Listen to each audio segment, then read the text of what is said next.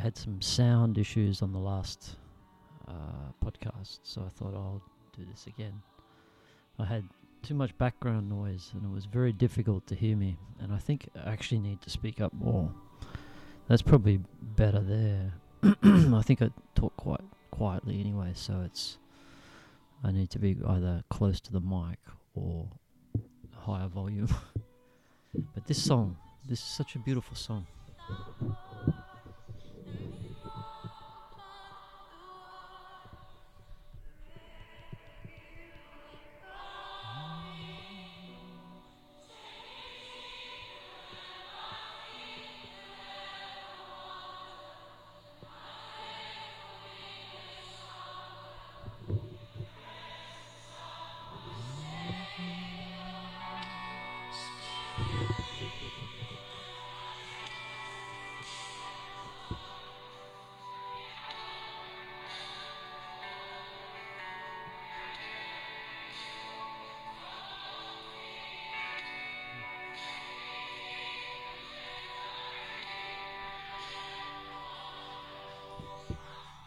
A uh, popular TikTok background so- sound, but I really like it.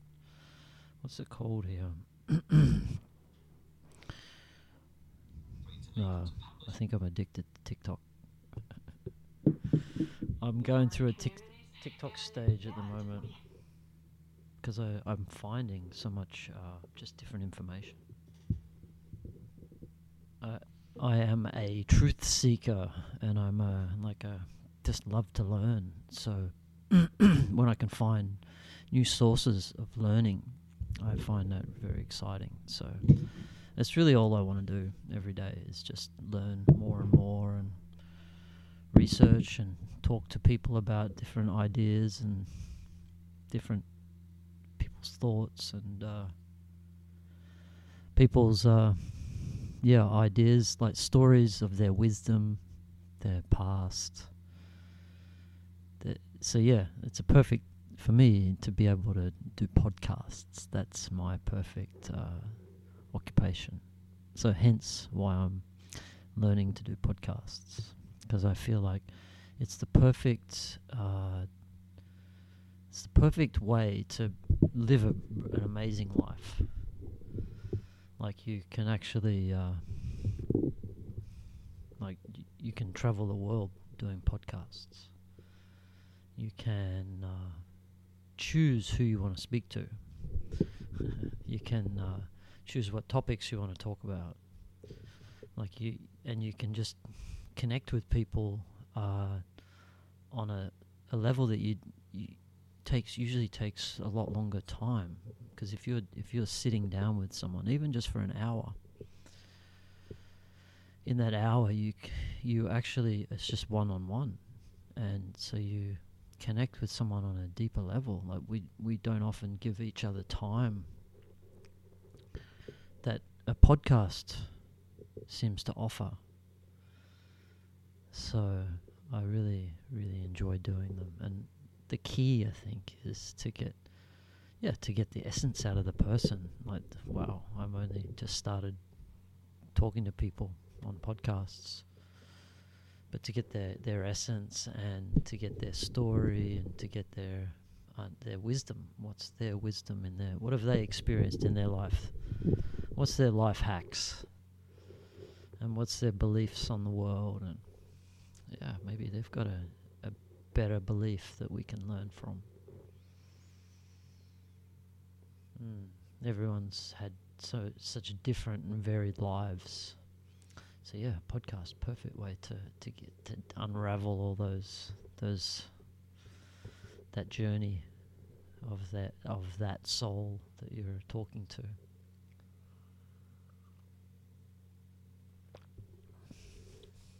Yeah, so for me that's hey, that's the perfect job, so that's why I'm doing it. Every day, every day, sometimes two a day. Because yeah, it's just sound, seems right. Uh, we don't talk enough with people anymore. I feel like we're so busy that we don't sit and talk with people. So that's the the power of having those conversations, and to be able to then share those conversations with people who are unable to have that conversation with somebody. It's uh, I, I got so much value out of with uh, Joe Rogan and his his over the last few years from the conversations, like just bullshit, just sometimes just like Duncan Trussell was one of my favorites because he's just yeah, they just go on such down such rabbit holes. like it's just so fun. It's fun. They have fun, and uh, it's great to hear people having fun in conversation. We don't do, we don't hear that enough. Everything's always so serious. The news, everyone's dead, deadpan, and uh, occasionally you get the weatherman having a bit of a joke. But yeah, everything's so serious. Everything. And uh, hmm, yeah, maybe we need to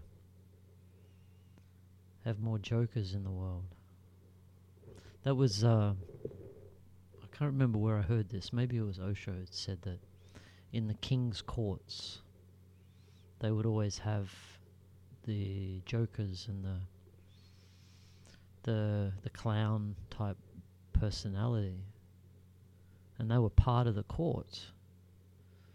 And they were part of the court because it took away from the seriousness of events and the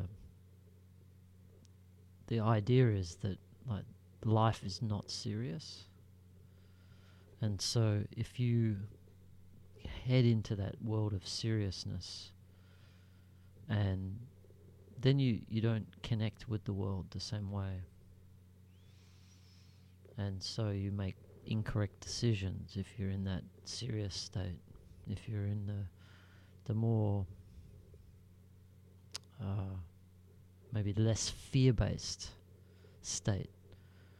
If you're not fearful, like because that's that's the thing when you, you can make the wrong decisions when you're in a fear-based state.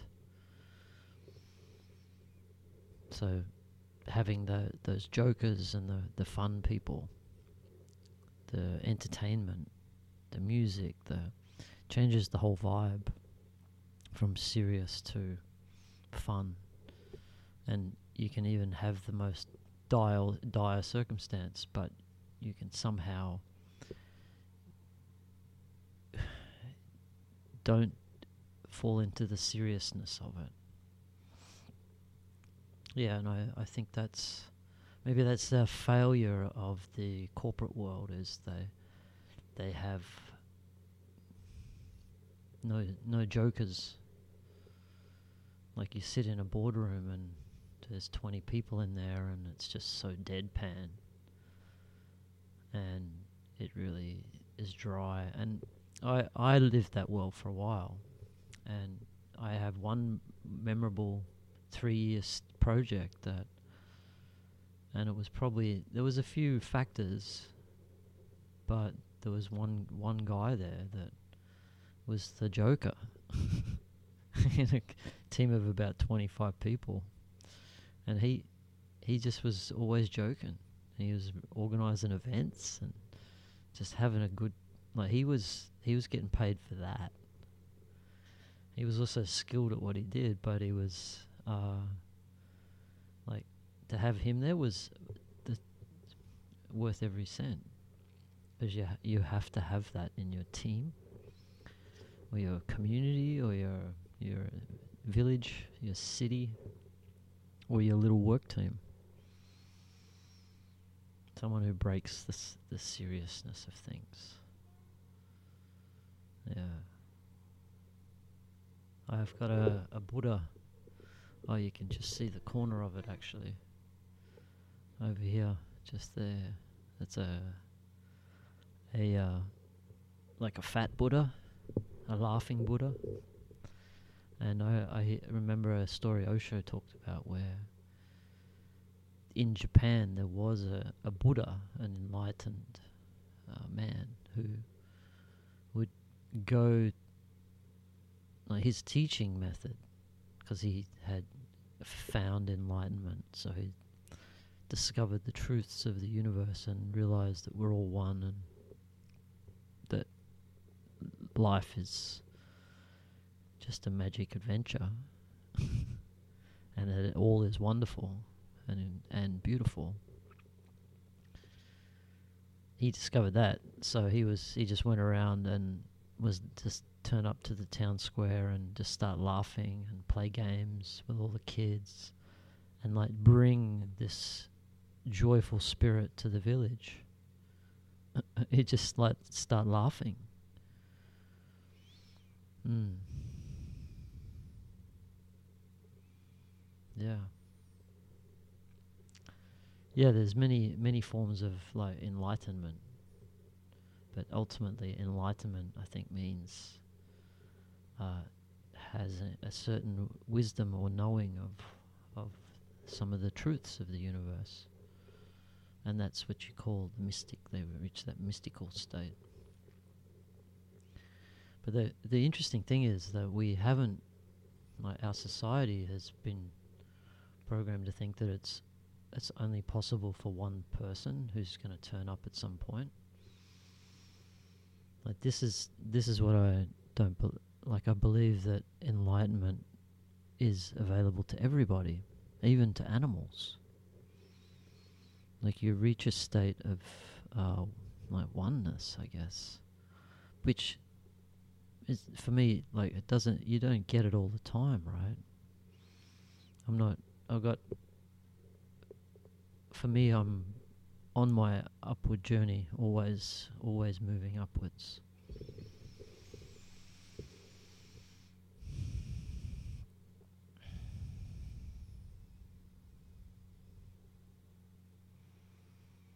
Yeah, it's a constant state of learning.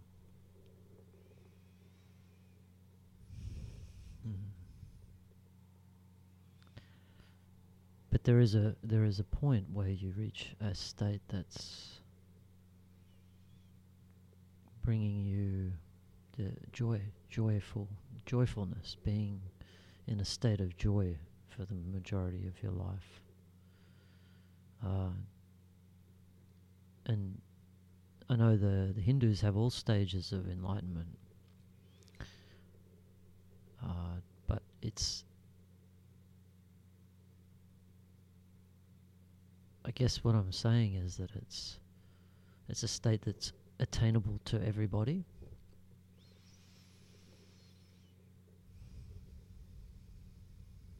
But we haven't realized that, and we don't. Um, the majority of us don't even realize that it's are possible. And for to reach a state of enlightenment, what it like what is it? But to reach it you have to the first step is to believe that it's possible. And most people don't believe it's possible. Yeah. So it's like if you don't believe it's possible, then you're never even going to. You got no hope. It's you've got to first believe, and it's the what we've been told in history is that it's it's almost impossible, and that only special people. It only comes to special people. But if you like the Zen Buddhism, they it's for everybody. Anyone can become a master and uh, who understands the way, the Tao. Anyone can become that, but in Christian circles, Muslim, Judaic, they don't really, they believe it was just a one off. But I, I think that's, the story's been a little bit jumbled. So, yeah, it's, uh, I think that, yeah, that's an important step to believe that you can actually get there in this life. And and we don't have a lot of time. We don't have a lot of time. You know, like by the time you're 20, you've inherited all this baggage already. So then you've got to r- get rid of that baggage and trauma and th- those parts of your life. Learn from them and like discard them so they're not holding you down anymore. So maybe by the time you're about 30, 35, you've managed to do that. and then you, it, you start to open your eyes as to what what is God or what is nature, what is everything around us. And that begins the journey. And so, yeah, five, ten year journey, yoga and meditation and like all these steps of purification. no, by 50 and then maybe another 10 years of work and then you become enlightened and then you've got like how much more time have you got and that's like the the enlightened state i think is a state where you you just have wisdom you know you you know truths and you can then share them and so like we should all strive for enlightenment we should all strive to be the sages because then we can share that wisdom with people around us. And that's been my that's been my uh, quest. My is to improve myself and learn what like because I know I know that like I knew that the sages were talking about something. What are they all talking about? It's in every religion, this spiritual space, you know, the halo around the head it's of course it's possible, and it's possible for everybody. Uh, yeah, so it's like, well, this is worth this is worth doing because imagine getting to that place, and then imagine what you can do, how you can fix things. I always my my mother, m- most beautiful, amazing woman but she had traumas. Her sister had passed away, and her best friend, and then her daughter. And she had, yeah, she had trauma, a lot of trauma, and there was no, they don't, in those days, they didn't have anywhere to talk. Everything was just like, don't speak about it. So, yeah, she had some issues that, like, and I, and my stepfather wasn't around you know, half the time He would work away. so I was sort of put in this position of needing to assist, like help my mum in these drunken states of like sadness. Yeah, that was pretty shit. Like that was it made me it made me angry. Like I was angry because I couldn't help, wasn't able to. Uh, wasn't didn't have any idea how to help, but it's my mother, and so that that was a real desire, sort of set in place this desire to be able to like learn to help people, and that was what I was drawn the spiritual path. It's like learn. Th- there's something in that. That's where it is. And so yeah, I've been on this uh, journey that I'm just uh, can't stop learning more and more. I'm just like it's my passion is raising my vibration. And yeah. Mm. Yeah, so it's and, and that means that I can then help others and already for me, like being involved in a community and just learning so much in that being able to help people because this the community it offered us a home for people that didn't have a home but it also offered them like family and friends and like uh, just place to hang out and communicate with each other and listen to music and play music and and that was the he- that was healing. Like that gave me such satisfaction to see that people who were passing through were being healed as they they came and went. And they fell in love and then they like yeah. And so yeah.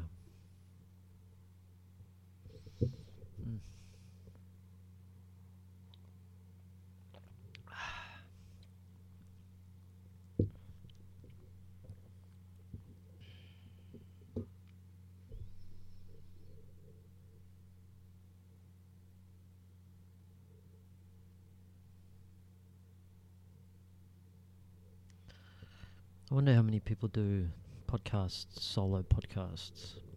and I wonder how successful they are. Uh, there must be somebody does solo podcasts. It's sort of like gaming, but like I'm actually not doing anything. I'm just like straight into my mind and out. But yeah, the the silence. uh, usually, you'd have someone to change the topic or bring up another topic. yeah. It's good practice. I highly recommend it. We should all do it. Just talk to yourself. I remember Osho said he, w- he just, if no one wants, if you've got things to say, but no one wants to hear, just go and talk in front of a mirror. So I'm pretty much doing that. Like I can see myself on the screen. and I am talking because no one wants to hear. And it's like, okay, cool, this is good. I like it. And then maybe there is people who want to hear. So it's like, okay, I'm gonna, I'm gonna do this. I'm gonna be. Uh, this is my, my career, interviewing people from all over the world. Yeah, amazing people. that sounds like fun.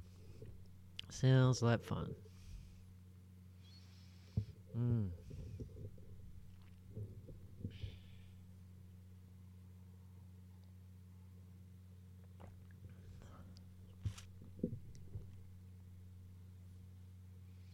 My beard and my mustache. The plan is for the mustaches to. It's meant to p- keep growing to the out.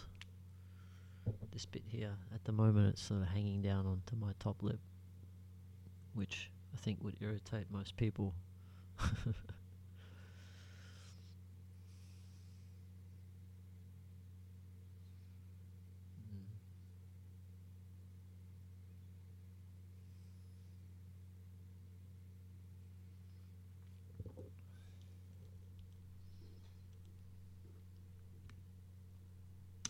Yeah, so the idea of enlightenment is not an impossibility. And so I've been striving for it. Keep striving, keep striving. But now that's all I want to do. And it's funny because I live in a world that's very hard to to make that happen because unless you've got a, a uh, support around you. But to be like a spiritual seeker, like the problem is, is you just lose interest in everything. like most, like I, I'm not interested in working in a nine to five job anymore. Like I just couldn't do it. I just can't do it, and I'm, and I, so I won't. But it's you like what I want to do is be able to read and talk to people and do podcasts every day and build a sustainable village. That's what I want to do. And be in love. And so I'd have my children around me. And uh, yeah, so you it's it, how do you how do you transition into that world without like it's a very difficult especially in the west it's very difficult to transition into that world. Where i believe i haven't been to india but i believe in india like i know in, when i lived in thailand the the monks with their begging bowls will go into town in the mornings and and the the locals will have food f- prepared for them you know like if like that's a it's part of their culture that there's spiritual people people wanting t- or seeking are um, like allowed to go and sit under a tree and given the time to be able to do that. Uh, and the community provides for them because they see them as a, a good thing having spiritual people around uh, they have wisdom to share. Like they're the sages and the druids. Like in the past, they were the most respected. Where somehow our culture, we we we don't we don't even have traveling druids anymore. Like they're yeah, it's just not even a thing to hitchhike around. It's like we see we don't see people just wandering unless they're homeless, and then that's a they're in a not a very good mental state. But what about the traveling druid who was like spiritually evolved and wise, like the wizard? There would have been them getting around, just like Gandalf. Mm. But yeah, so it's in the West. It's very hard to have a uh, unless you're in the, the the particular denominations. Like if you're in the Buddhism stream, then they do. They have monasteries, but like for me, it's not. That's not my path because I, I don't want to w- withdraw from the senses. I want to explore the senses. Like I'm more into the the world of uh, tantra, like the the outer world, where I think Buddhism has more gone. Is it's the, a different path. Uh, so yeah, it's. But that's the thing with tantra. It's your mind goes to sex. That is part of it, but it's way more than that. It's it's about drinking this coffee with uh, awareness and savoring every every drop and all the different flavors as it moves through the mouth. Like that, it's exploring the beauty that is around us. Oh, we've got Stripey's arrived. Hello. I've got a wild cat that he lives in the neighbour's barn. Hello. But he's beautiful. Hello, how you going, mister?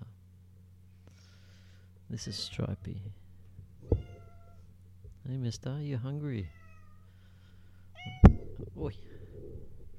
I'm going to get some food for Stripey, and then I shall be back. That good, Mr. Stripey?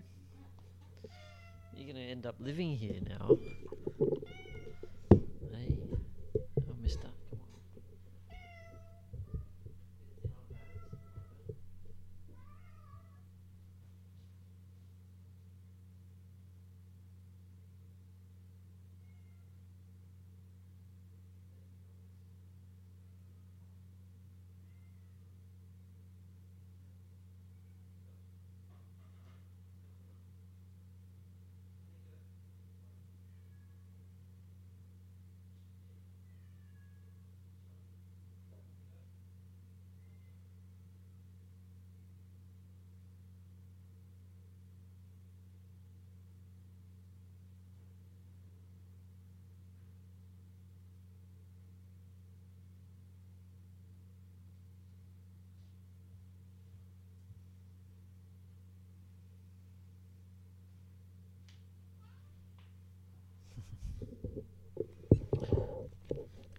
I got we got two cats, and Stripey was our third cat who went wild, and I hadn't seen him for like about six months, and then he turns up, and that and he's fights with the other tomcat here, so they haven't worked out their. Uh, yeah, I don't know if they're going to accept each other.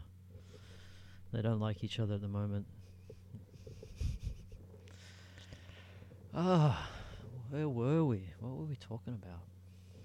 Uh, it's gone now. Enlightenment. Enlightenment. I think, as it talked about, like with communities, or the more enlightened your population, the more, like, the better the society will work. Like, that's that's a rule for society building. And so it's in the best interest of the society to be designed and organized around elevating the people in your community, raising their consciousness, giving them wisdom. So it's like we have to design our societies around that. And I think that's where we've gone off a little bit off off off point because uh, once that starts to deteriorate and you don't have that as your priority, then you start to see like breakdowns of civilization.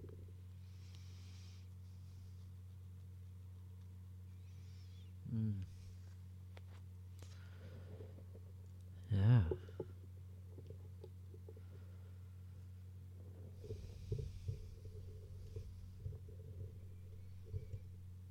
Interested to learn more about the tribal systems of northern India because they there was a so the Proto-Indo-Europeans like they have a they had a tribal system because they only could have had tribes. They were sort of horse herding.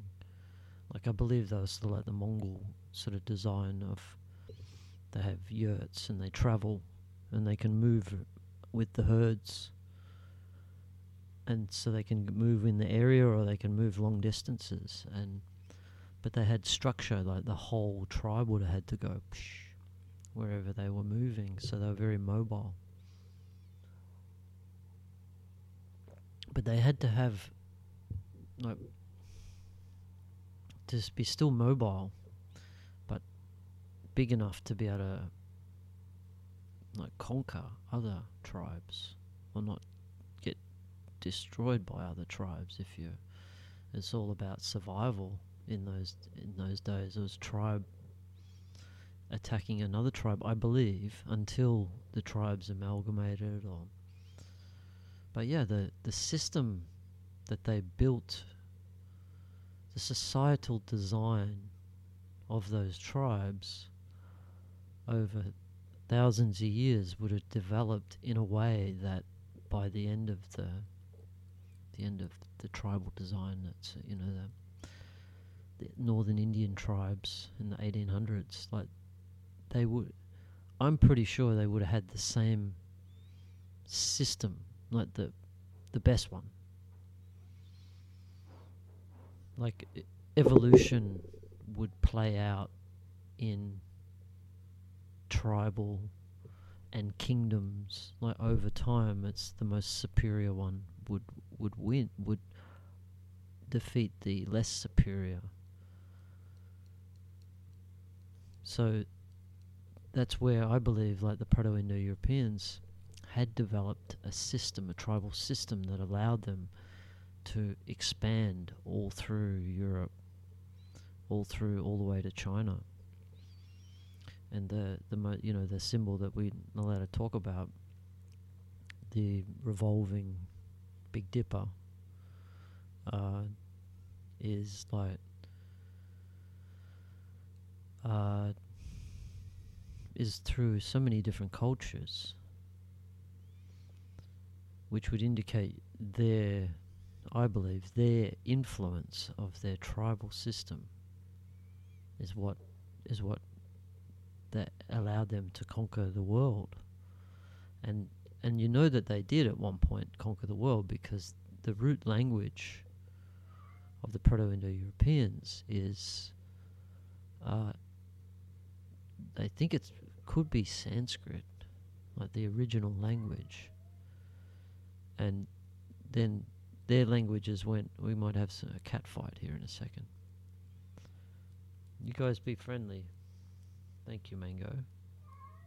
Hey. Hey. Be nice. You might hear some screeching in a second.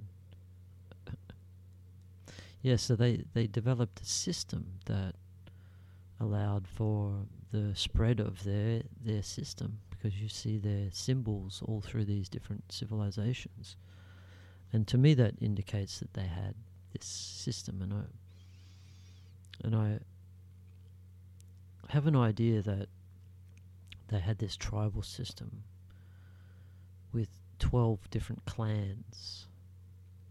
And the twelve different clans is because there's twelve different types of people Like living in the community here, I realize we can't all live together. We're all different, and but we we group into our, you know, our gangs, where we vibe. We just naturally do that. So you have a, a tribe, a group of a community or a village, but it's split into the like the 12, 12 segments, twelve di- little different sections uh, and then they're sort of around a central space. And so everyone finds naturally where they want to be. The families could are in one area. You know, you have your warriors in another. It's like this natural finding your little clan. Who the musicians, the gardeners, the the teachers and the educators. So you have all these different clans, and yeah, 12, 12 is the magic number. 12 clans, 12 types of p- zodiacs. And I believe this is what they were telling us. And so.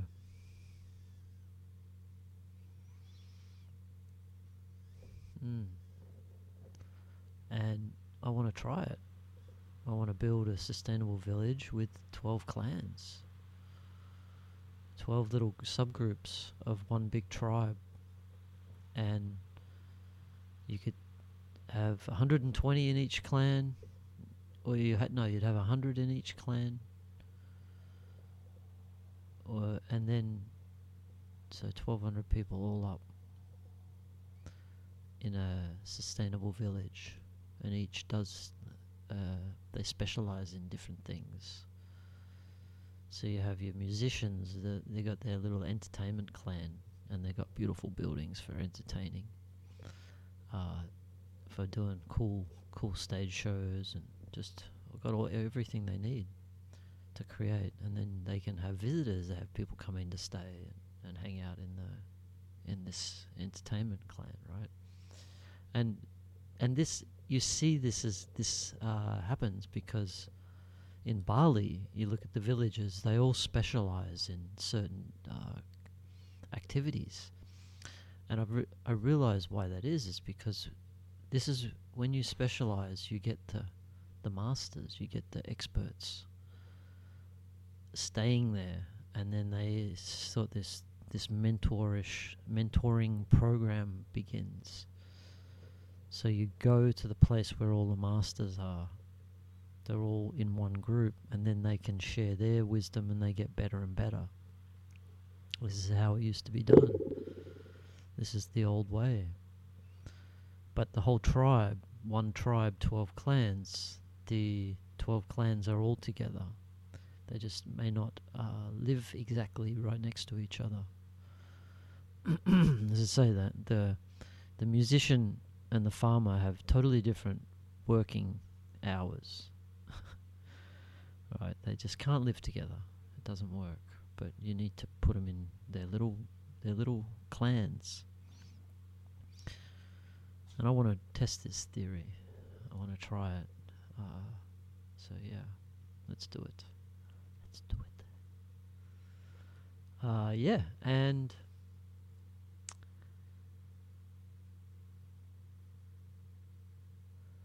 And where was I, guys?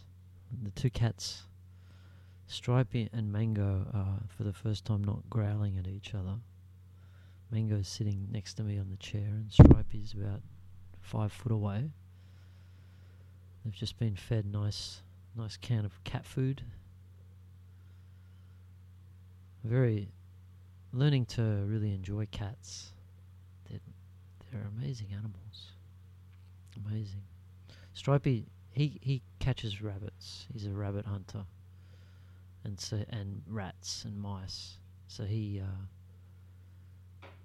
he he disappeared off into uh, over the last year and a half, maybe two years. Like he'd sort of disappear for a few days, and then come home, and then disappear again. But he, we know where he goes. Is uh, the neighbours have a barn with hay in it, and that's where he lives. So he went away for like six months, and I haven't seen him. But he's ar- he arrived back last week, and he's appearing more and more. I gave him some canned tuna last night, so he arrived back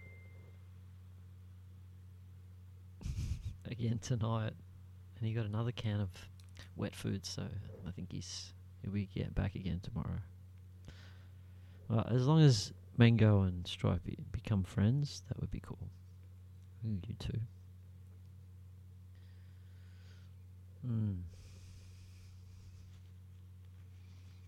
Yeah, so the these Indo-European, pr- Proto-Indo-Europeans, fascinating bunch that we know very little about, but we know that they were there because their impact throughout all of the world, basically. Like, there's even evidence in North America with the Navajo.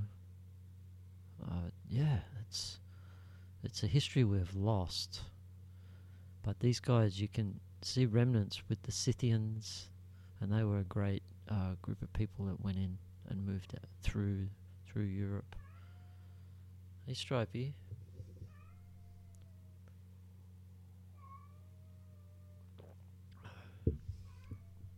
When S- Stripey first came back, he he latched onto my feet, onto my ankle. Just attacked it. so my ankles get a bit twitchy when he's around. Oh, it's good. Hopefully he's he's off. Mm. we go. Forty-two minutes. Yeah, I wonder how many podcasts just chatting on your own. Hmm, solo podcasting. Interesting. What a concept. Yeah.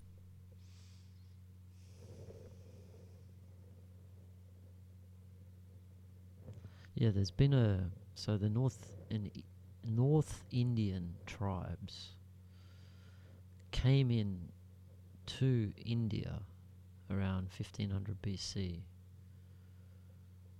And that was the Proto Indo European tribes. They came in through Afghanistan, I believe.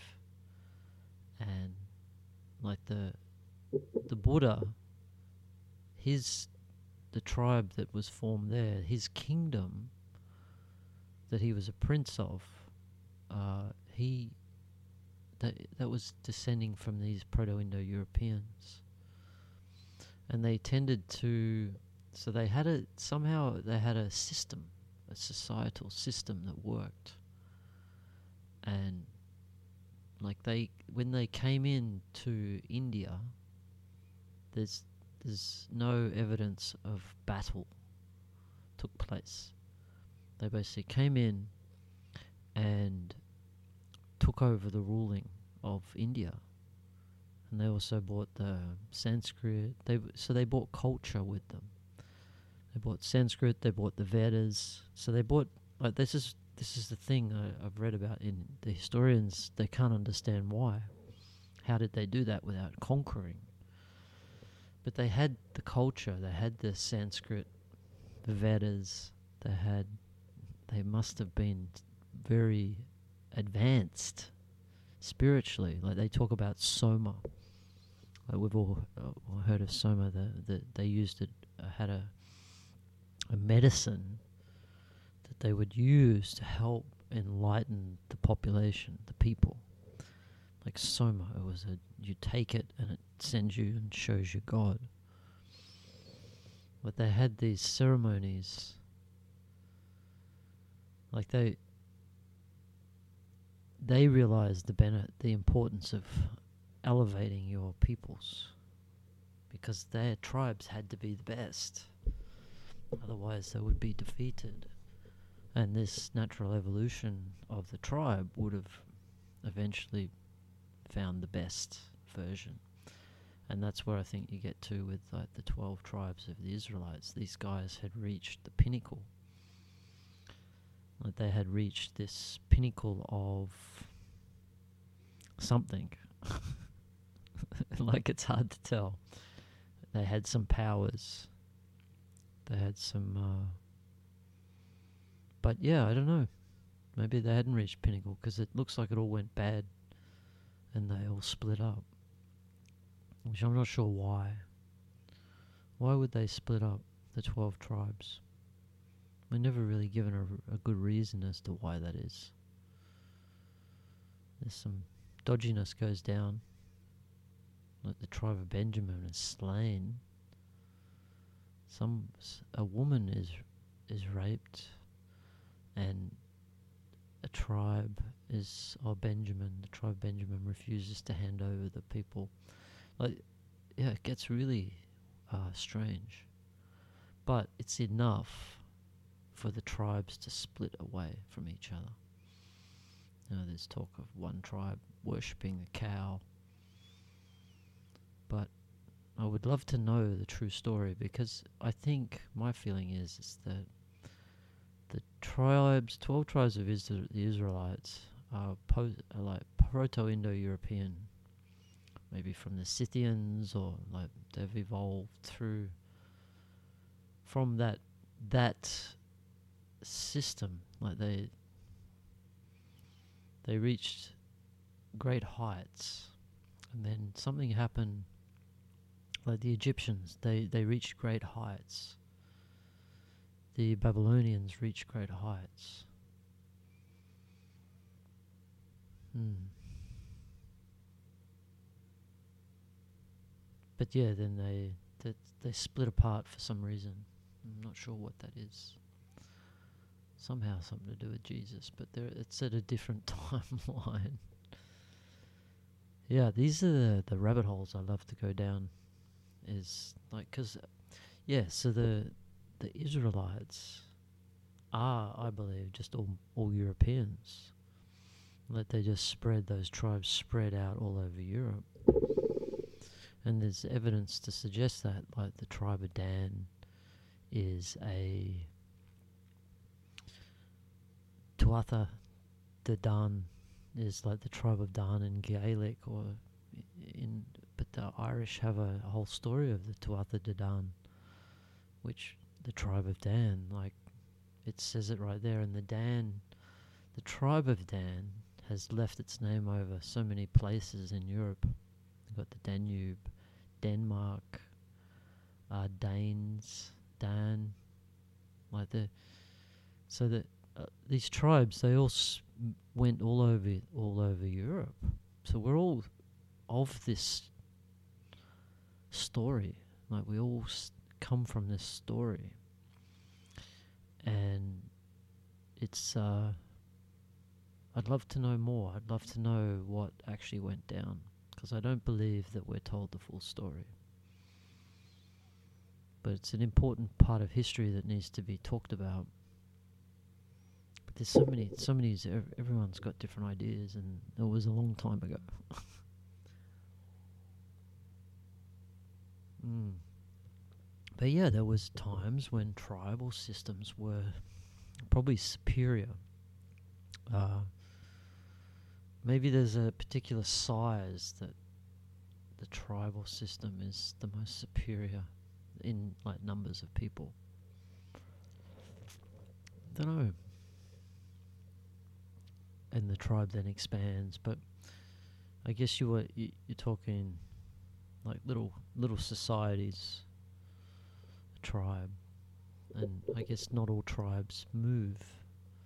Not all tribes are mobile. When I think of tribe, I think of the like Genghis Khan and his all these horses pulling along their little uh, their huts there, uh, and the word escapes me at the moment. Hmm. So yeah, there's so much to learn about the the tribal systems, and the Northern Indians still had their tribal systems, although they had started to like tribal systems that grew into empires and kingdoms and there was so many, many different ones. There's so many different kingdoms, and you know, they'd have uh, alliances, and they'd have treaties and they'd have all like it was all happening. But then when I think the English went in, they s- just basically tore it all apart. That's what it seems, and they didn't record anything about this. Like this, yeah, just there's just not information about tribal systems, and I believe the reason that is is because it's like we as humans evolve and connect and s- thrive the most living in uh, tribes. I guess that's the easiest way to say it. But a tribe can be a mobile tribe or it can be a, a little village. But that's how we evolve the fastest and that's how we become the most creative and that's how we can produce the most. And for some reason, we haven't been shown how to, to recreate those tribes. Like it's a uh, difficulty to find the information, but it's still there. That's the beautiful thing. Is there's the Balinese is still there. You got the Maoris. You got the Aboriginal Australian Aboriginal or Indigenous. Uh, you've got tribes still all through the world. And then you've got stories like the Vikings and their, sagas, and there's information in all this. It's let's just check it around, and it's now we're in the, the place where we we put it all together again, and we we rediscover these these different ways of living that do bring the harmony and connection again. You know, this even goes up to the point where most uh, most of us believe that the tribal system was uh, primitive. So this is something that we need to to show that's not the case. That it's actually very complex, and the societies that that form in a tribal, like in a community, become quite complex. And the people need to be quite complex to be able to live in this world of full social interaction. Like you have to be quite complex. You got to be quite yeah, the like social like we are social beings. Like we are that's we are we have this like ape like quality where we like to be around every other other people. Aloneness is not what we naturally seek unless you become a, a spiritual seeker. but yeah, otherwise like this we are we have this natural tendency to want to be around others. And once you start doing that Yeah, once you start doing that, you see.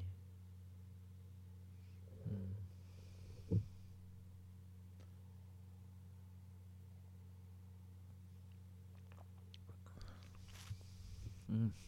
Such a big fan of coffee and sugar and milk. Even when it gets cold and you just got that real rich bit of coffee at the bottom. Mm. Very pleasurable. this is the the tantrika in me. It's like starting to open up the senses to to enjoying everything around by sometimes like they say 80% of your sensory input is through your eyes. So that's why if you close your eyes you can your your ears become more alert. Yes, touch taste because the eyes are very overpowering with the senses coming in. So that's a very good little hint if you want to appreciate and you we know this instinctively because we'll close our eyes when we have a drink of hot chocolate mm. we savor it we can really tune into our taste buds. Yeah, and this is what the it's about exploring the world in every in every way, in in the enjoyable ways. Exploring nature and exploring being human.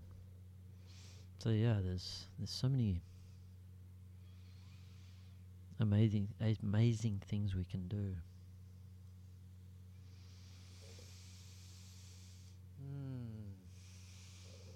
All right, I'm gonna. I think I'm almost done for talking tonight. it's good. I love it. I hope you enjoy the podcast. Send me a message and uh, let me know what you want me to talk about.